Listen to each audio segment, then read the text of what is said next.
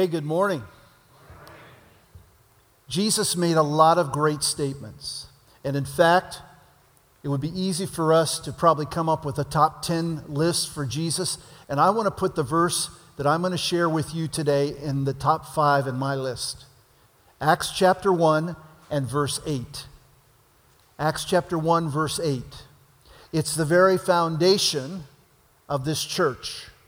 When you go back to the history of how this church started with uh, Pastor Carlson, who I, my, I knew, my dad knew him very well and knew his father, that this verse right here was the uh, key verse to why he started the church here in Tualatin.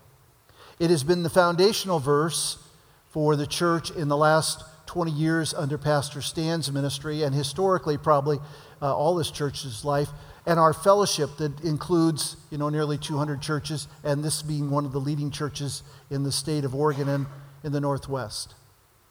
Jesus made this statement, and I put it in the top five on my list. But you will receive power when the Holy Spirit comes on you, and you will be my witnesses. I'd like us to read it together, so I'll do a phrase at a time. I'll say it, and then you repeat it, okay? But you will receive power when the Holy Spirit comes on you, and you will be my witnesses. Let that just rest in your spirit for a moment because there's some key words. There's two key words I'd like to just chat about and talk to you about. Because I want to talk about the power of the Holy Spirit and experiencing the spirit filled life requires power. Uh, when our daughter was in high school, uh, they had an, at her school, they had an annual winter gala. Uh, it was in the dead of winter. It was probably to lift the students' spirits. And you know, here in the Northwest, it gets dark really early, like, you know, 4.30, it's like dark. And uh, uh, we, we try to forget about that because we love the summer when it's 10 o'clock and it's still light. But the dead of winter, they had this winter gala at the school where all the girls dressed up in formals, you know, and really uh, were decked out. In fact, some people didn't even know who they were because they were so amazingly different when they came to the, the school event, all dressed up. And, uh, and the guys were asked to uh, dress up as well. Uh, they were asked to, you know, wear tuxedos or nice suits. Or, it was a big deal. So uh, I, the plan was that I would come home, pick my daughter up, and take her to the school for the winter gala. You with me so far? Uh, that particular weekend, that Friday, we had a heavy storm that hit uh, Portland and the Tualatin area. We live here in Tualatin, lived here about 22 years over by Meridian Park Hospital. And uh, uh, I got off the, the freeway after heavy traffic and trying to make it on time because I know that Kim would want me to be there right at the right time, then get her to the school and all that kind of stuff. And I, I drove uh, into uh, Nyberg Road and I drove into our neighborhood area. And I, I'm a little slow, but I caught on real quick. I noticed that none of the streetlights were on in our neighborhood. Uh, then I, am a little more brilliant than that. I looked around and I realized that there were no houses with lights on either. And I'm a little more brilliant than that. And then I realized there must be drama at the house when I get there. Because this is like a big deal. You know, g- girls, specifically our daughter, spent like five hours getting ready for this deal. Our son would spend 15 minutes, you know. I mean, it's just a difference.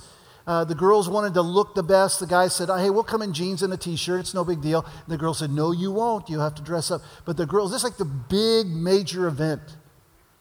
And so I began to rehearse in my mind what the drama must be like at the house. So when I drove down our street, I noticed I was praying, Oh Lord, at least our block have the lights on.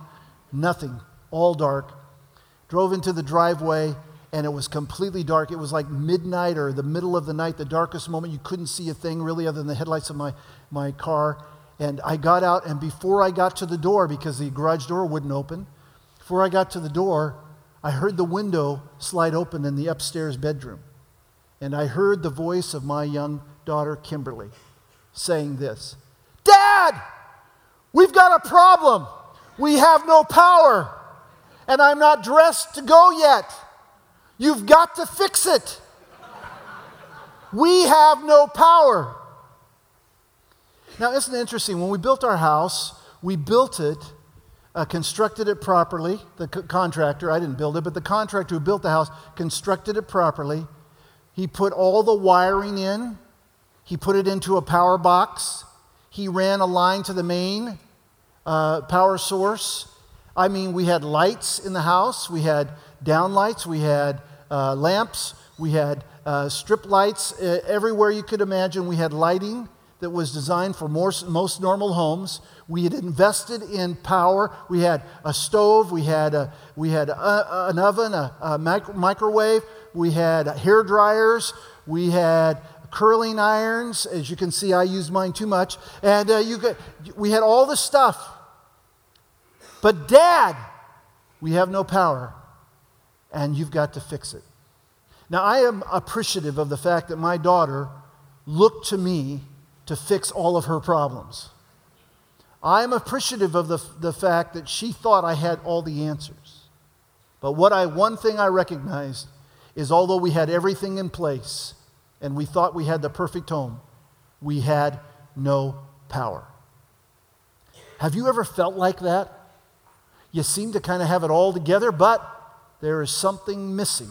And Jesus addresses this to the disciples, and he speaks to us from it as well. When he says that there's an answer for feeling powerless in the Christian life and serving God. When you become a Christ follower, there, there's an answer to that sense of feeling incapable of living out your faith. So he makes this declaration But you will receive power when the Holy Spirit comes on you and you will be my witnesses. Uh, I have met people who feel like they want to change, they, they want to make adjustments, they want to live in victory, they want, they want to, uh, to move forward, but they're stuck in neutral, they're, they're struggling with pulling it. They just don't seem to have what it takes to uh, be a shining light. Uh, they're, they're like this lamp, they've got it appear, they have it all together, but the light will not work because there is no power in their lives. And yet, Jesus, remember last week we talked about the promise of the Holy Spirit in John 16. Jesus here addresses the power of the spirit filled life in Acts chapter 1. Acts chapter 1 is, just for a review, is the final conversation that Jesus has with his disciples before he goes back to heaven. Uh, he speaks to them, and uh, this, this conversation is 40 days after what is known as Passover. If you go back to the Old Testament, Passover is when the, the children of Israel were released from Egyptian captivity by Pharaoh. When, uh, when Moses or Charlton Heston, whoever you want to believe, led them out of, of captivity, when Moses himself led them out of captivity, that was called Passover. And from that point on, they had a celebration. You've heard about Passover, and perhaps you've been engaged in some kind of ceremony. It's an Old Testament model, it's a picture, if you will, of what was going to happen. When Jesus died, by the way, he was crucified during the Passover.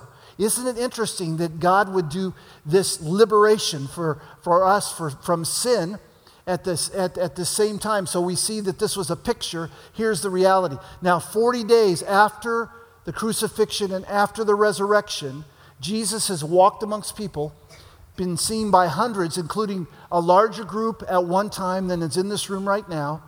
And that all happened during Passover. Now, 40 days later, he's saying, But you will receive power when the Holy Spirit comes on you, and you will be my witnesses. You will be my witnesses. These final words that Jesus speaks.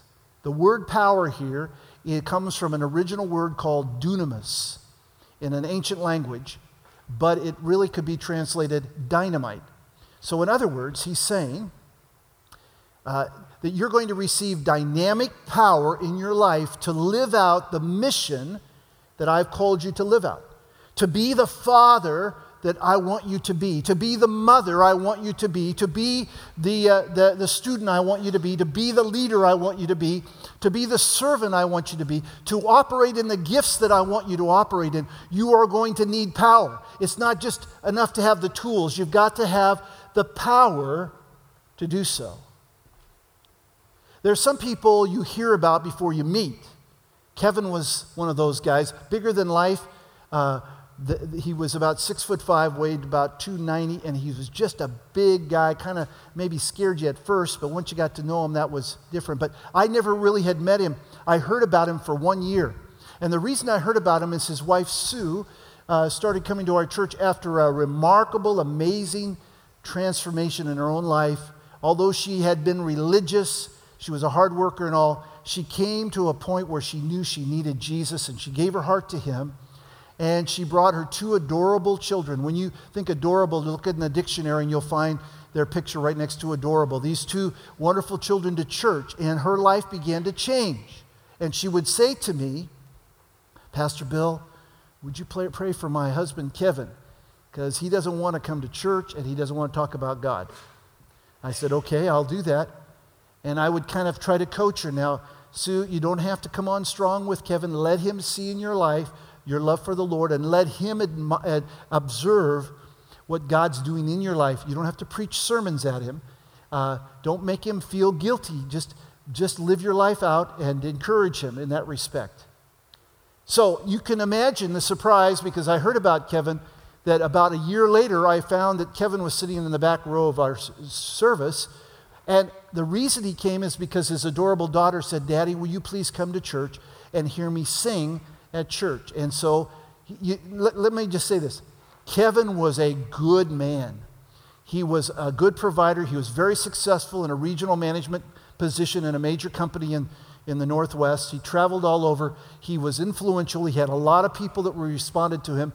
He knew a lot of heavy hitters in the Portland metro area and the whole region of the Northwest because he, he, he did business with him.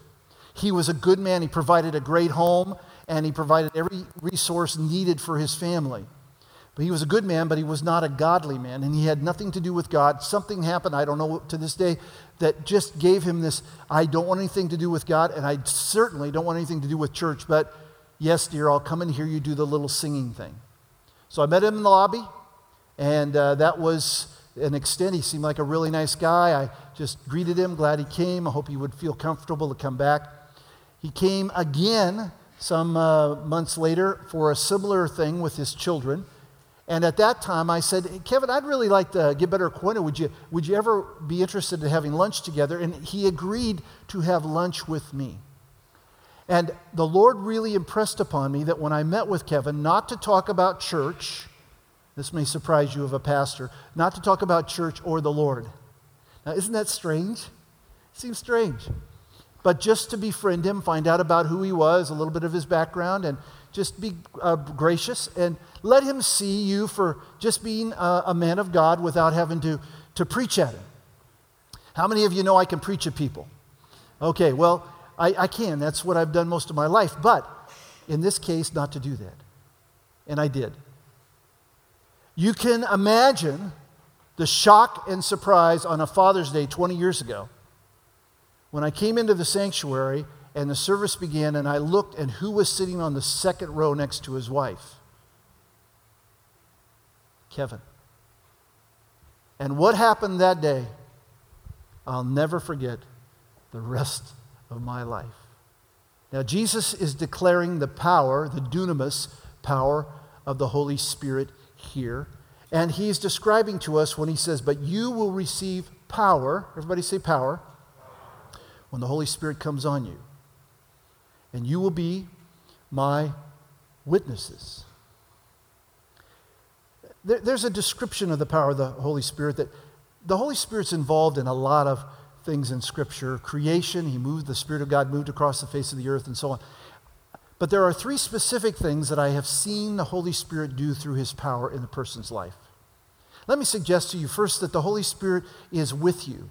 This may be a, a, a, revelation to some of you or a reminder to others, but the Holy Spirit is with you. And in John chapter 14, when Jesus started this topic of subject of preparation, he talks about the Holy Spirit, and he says in the last part of that verse, but you know him because he lives with you. Everybody say with. With. Now, this is what I'm going to call the time on which the Holy Spirit is bringing conviction into your life. Now, some people don't like that word, but it's true. We've all transgressed. We've all sinned against God. We're all sinners. We're born into that, that state of sin. And the Holy Spirit comes alongside and tells you this God loves you. and he, has, he sent his son to redeem you, and Jesus wants to live in your heart, and you need the power of the Holy Spirit in your life. And he's coming alongside you, and he, there's a conversation going on, and there is a, a conviction, an awareness that I need God. Whether that is like that emptiness in your heart that some have described, where there's like that puzzle, puzzle piece that's missing, whatever, it's the Holy Spirit coming alongside you and bringing conviction. This is what Peter stood on, on the, the day of Pentecost uh, after the power of the Holy Spirit had outpoured upon uh, the disciples and the followers. And I'll tell you what that means in just a moment. But in chapter 2, verse 38, he says, Each one of you must turn from sin. Now, this is when the Holy Spirit is talking to this, this large group of people. Return to God and be baptized in the name of Jesus for the forgiveness of your sins. Then he says, and you'll receive the gift of the Holy Spirit. This is the Holy Spirit coming alongside. And some of you here this morning, as there was last week, perhaps they're at that point where God is, by His Spirit, is telling you you need Him. He's with you. He's talking to you. You're driving down the road and you know He's there. He's talking to you.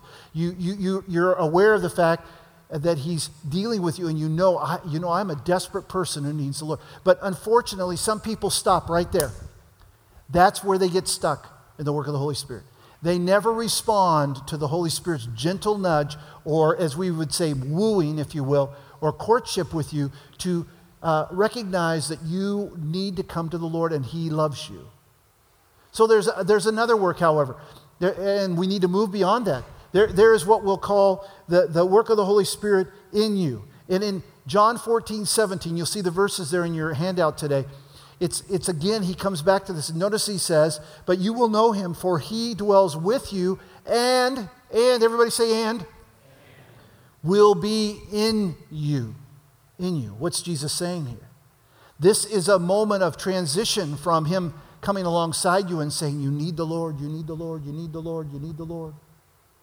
And you say, Yes, I do, yes, I do, yes, I do. Come on in. Forgive me of my sin, change my life. And the Bible says that the Holy Spirit comes in you. In you. Jesus talked about that in John 14, and now he dwells in you. The reference here is, is that work of the Holy Spirit. And you become born again, you become a new person, and the Holy Spirit's in you. And the evidence of that should be not only a transformed life, but the evidence of that should be that you begin now to manifest what is known as the fruit of the Holy Spirit in your life love, joy, peace, long suffering, self control, and gentleness, and so on. It now begins to change. And so uh, we have seen, you have seen in your own life. I remember when I accepted the Lord as a young boy, there seemed to be in my, my limited understanding a transformation, a change in my spirit. And as I have, have, have led people in prayer and asked people to follow Jesus and they've responded, I can see honestly, honestly, I can see sometimes instantaneously and others over the course of time a transformation of their countenance, the way they carry themselves, their speech, the way that they uh, handle life is it's obvious that they have taken themselves off the throne of their lives and now it's Jesus and he says his spirit is in them. You, you must get this. The spirit is in them as a result of conversion. But may I submit to you that some people stop right there. And they, they don't recognize that the Holy Spirit continues to do a subsequent work in their lives. And, and uh, whether you're Baptist, Catholic, background, Assemblies of God, uh, Lutheran, there are many great scholars. Many great scholars. I was with a scholar yesterday, uh, went to Notre Dame, Catholic background.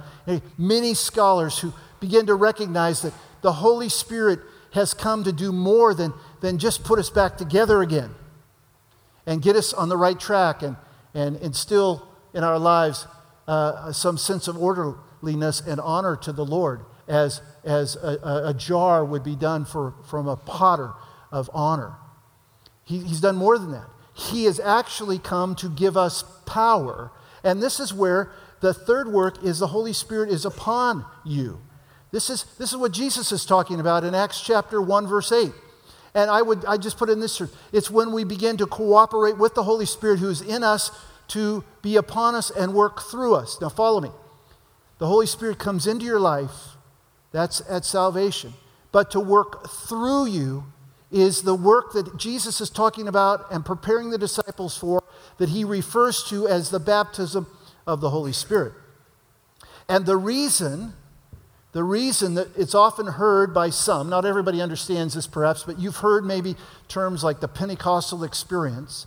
The reason is, is 10 days after Jesus states this in Acts chapter 2, these leaders and disciples and followers of Jesus are together, and in chapter 2, verse 2 through 4, suddenly there was a sound from heaven like the roaring of a mighty windstorm, and it filled the house where they were sitting. Then what looked like flames of tongues of fire appeared and settled on each of them, and everyone present was filled with the Holy Spirit and began to speak in other t- languages as the Holy Spirit gave them this ability. This is often referred to as the Pentecostal experience, and this is why. Because this happened on the day of Pentecost. Now, what was Pentecost? Pentecost originated when Moses went up to the mountain and received the Ten Commandments of how to orderly live your lives as a nation. And he came down and they began to celebrate every year the year uh, of the time in which Moses received the word from the Lord on how we should live our lives, how we should conduct our lives. And it became known as the day of Pentecost celebration. It then reverted to a day of celebration for the harvest when the, we would see God's blessing on our hand effort, our work, uh, whatever it was, the harvest that was done in those days, it would become a celebration. Now, is it any is it any surprise to you that God, in His timetable of life, has used these Old Testament pictures to transfer them to New Testament experience and refer to them as the Passover, which is the time Jesus died for your sins, and Pentecost, when the harvest of His Holy Spirit would come and we would celebrate the work or the gifts of the Spirit of God in our lives called the Pentecostal experience. Now, as a young boy, I experienced that, and many of you here perhaps have had your own personal, what we call personal Pentecost. This is what Joel the prophet was talking about in Joel 2:28. Are you with me so far? Everybody say yes. I will pour out my spirit upon all people. Up to this point, it was just on a few select prophets. Now he says, I'm going to pour it out on all people, Jews and Gentiles alike. Your sons and daughters will prophesy. In other words, the Lord will give them inspirational insight or, or thought for the future that encourages. Your old men will dream dreams. Any old men here? God will put in your heart dreams, and your young men will see visions. They will see things we do not yet see. And where will this come from? It will come from the power of the Holy Spirit working through, everybody say through, through them. It's at this point with everything in the right spot, that the light comes on and we become what Jesus said, You will be my witnesses. Now, the original word witness goes back to a word that we translate today, which is martyr. Martyr, someone who dies for a cause. We call them a martyr. And there are many believers around the world each day and each year that are martyred for the faith. Afghanistan and and Iraq and Somalia, and you hear about it frequently, uh, perhaps on the news, but it's much bigger than you know. But the unfortunate thing of the word martyr in our English translation here of witness is limited. It's, it's bigger than just giving your life uh, physically for the gospel. And there are people, and all the disciples, with the exception of one, did that. It means that I lay my life down for the Lord in the bigger picture, and I live my life out loud. I live my faith out loud. Now, how can I do that? There's only one way that you can effectively live your life out loud through the power of the Holy Spirit in me and working through me. Are you with me? It's not just about giving a prophetic utterance or speaking in a heavenly language or operating in the gifts of healings, and I believe in all of those and have operated in that way, but it's about living your life every day out loud. It's not just about gathering and hoping that we have a little enough to get us through next Monday or Tuesday until we get back together again and have our whole. It's about living our life every day. And let me just suggest four quick things. First of all, the display of this. Look at this verse again. But you will receive power. After that, the Holy Spirit comes on you, and you will be my witnesses. Uh, Dr. Vance Havner said, he's a, great, he was a great Baptist, Southern Baptist communicator. This is what he said we will move the world not by criticizing it, nor conforming to it, but by combustion within it. with lives ignited by the Spirit of God. The people you work with and the people that you live with don't necessarily need to hear a sermon from you, they need to see a sermon in your life. And the only way that I can consistently, honestly, I've got to tell you, the only way you can consistently have the light working through you, you got all the right stuff, the battery's there, but you got to have the power to work through your life is through the power of the Holy Spirit. This is experiencing the Spirit filled life. And unfortunately, unfortunately, many people get stuck between the, the Passover and Pentecost.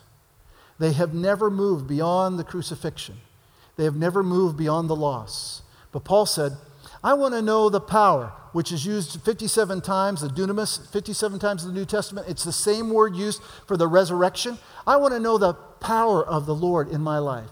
I'm willing to lay down everything else because I need to, I need to, I want my light to shine to bring glory to God and in such a way that people will know that I am praising God with my life. So, four things that just come to mind about the power of the Holy Spirit. First of all, I have found that the power of the Holy Spirit works in my life to empower me in my prayers. It empowers your prayer life.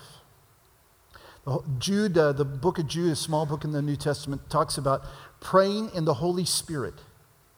I mean, something happens. The power of the Holy Spirit takes you away from, now I lay me down to sleep. I pray the Lord my soul to keep. If I should die before I wake, I pray the Lord my soul to take. That's, that's an okay prayer for a kid and I prayed it many times. But when you are faced with real life, sometimes all you can say is, Help!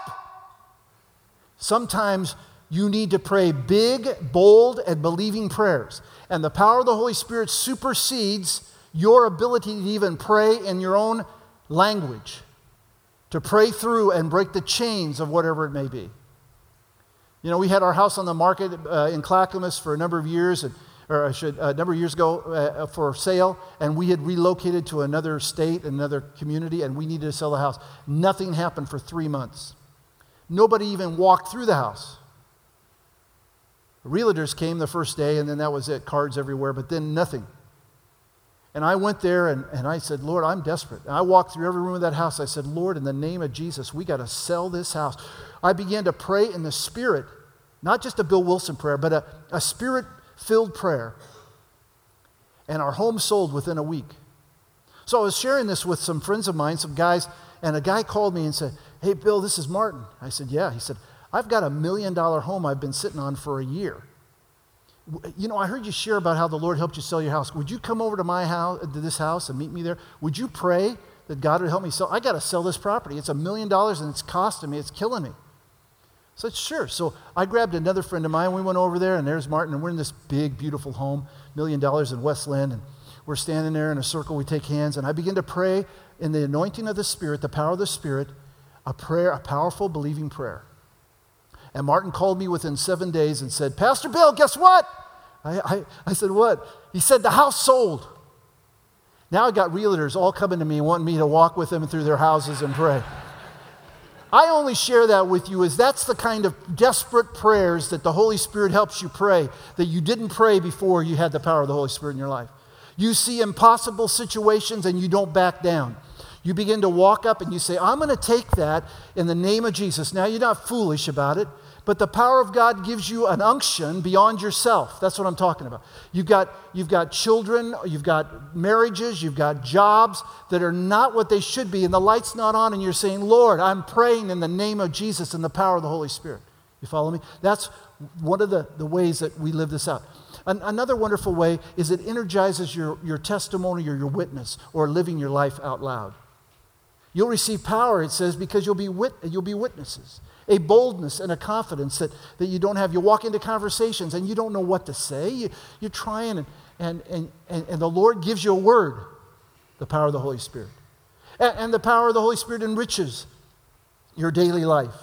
I got so many stories, and, and Joyce said, Don't tell so many stories, so I won't. But uh, Romans 15 13 says, You know, there's, there's hope, hope in your life through the power of the Holy Spirit.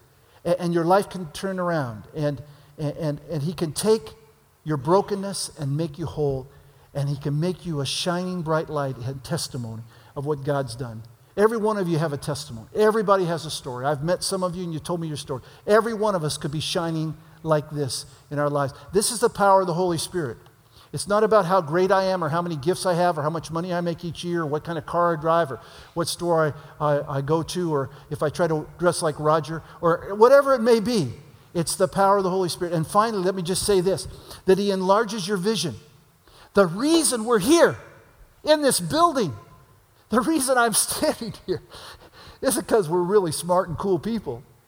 It's the power of the Holy Spirit to enlarge our vision and to walk on empty property and stand in circles of prayer and walk around property and say, God, you put something in our hearts. And, and Lord, the Holy Spirit has given us a picture. We don't see it in the natural, but we see, you know what I'm talking about?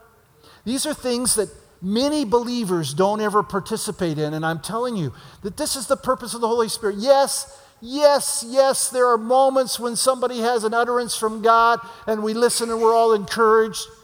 But it's much deeper than a physical or verbal utterance. It's a move of God in my heart that I'm reaching into territory that I never thought possible, and I would turn my back. The reason some of your kids are in Cambodia today is because Ken Huff, a student at one of our junior colleges uh, in, in, in uh, this, the valley here, at, at a young age, came to know Jesus and was filled with the power of the Holy Spirit, and God gave him a vision to go to Cambodia.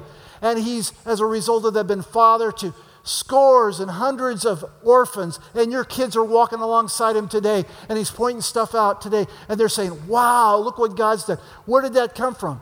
Did it come from smart Ken Huff? No, it came from the power of the Holy Spirit that enlarged his vision for his life. Some of us are living like this, and God's saying, I want you to live with a light on. So when I looked down there and saw Kevin sitting on the front row, I thought, Dear Lord, what's going to happen today? And that particular day, I was interviewing a young lady who Joy and I had known for many years, whose husband had tragically, tragically taken his life. And she went through hell. Four kids, and no money, huge debts, and a court case over life insurance and all that stuff. And Jenny stood there and talked about the power of the Holy Spirit helping her get through the darkest moment of her life. And the Holy Spirit spoke through her, and she was a shining light that morning. And Kevin said, as the Spirit of God says, Kevin, that's what you're looking for. If God can help that woman get through what she's gone through, He certainly can help me get through the stresses and strains of my life and my job and raising two kids and being married and paying taxes and going from this to that.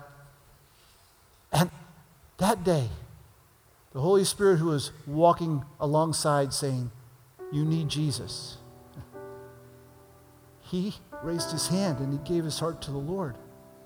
He said, Lord, come into my life and change me. And instantaneously, I don't want to be dramatic about it, but I will. Instantaneously, his countenance changed. This big guy that would scare any of us in a dark alley, his countenance changed. And weeks later, he came to me and said, Pastor Bill, would you pray that the Holy Spirit's power would come upon my life? I, have given my life to Jesus, but I, and I prayed a simple prayer. And he had his own personal Pentecost right there. And for 10 years, he sat at the same table as I did as a deacon in that church. Today he lives in Minneapolis, Minnesota, serves for the same company, regional manager. He's one of the most delightful friends that I have.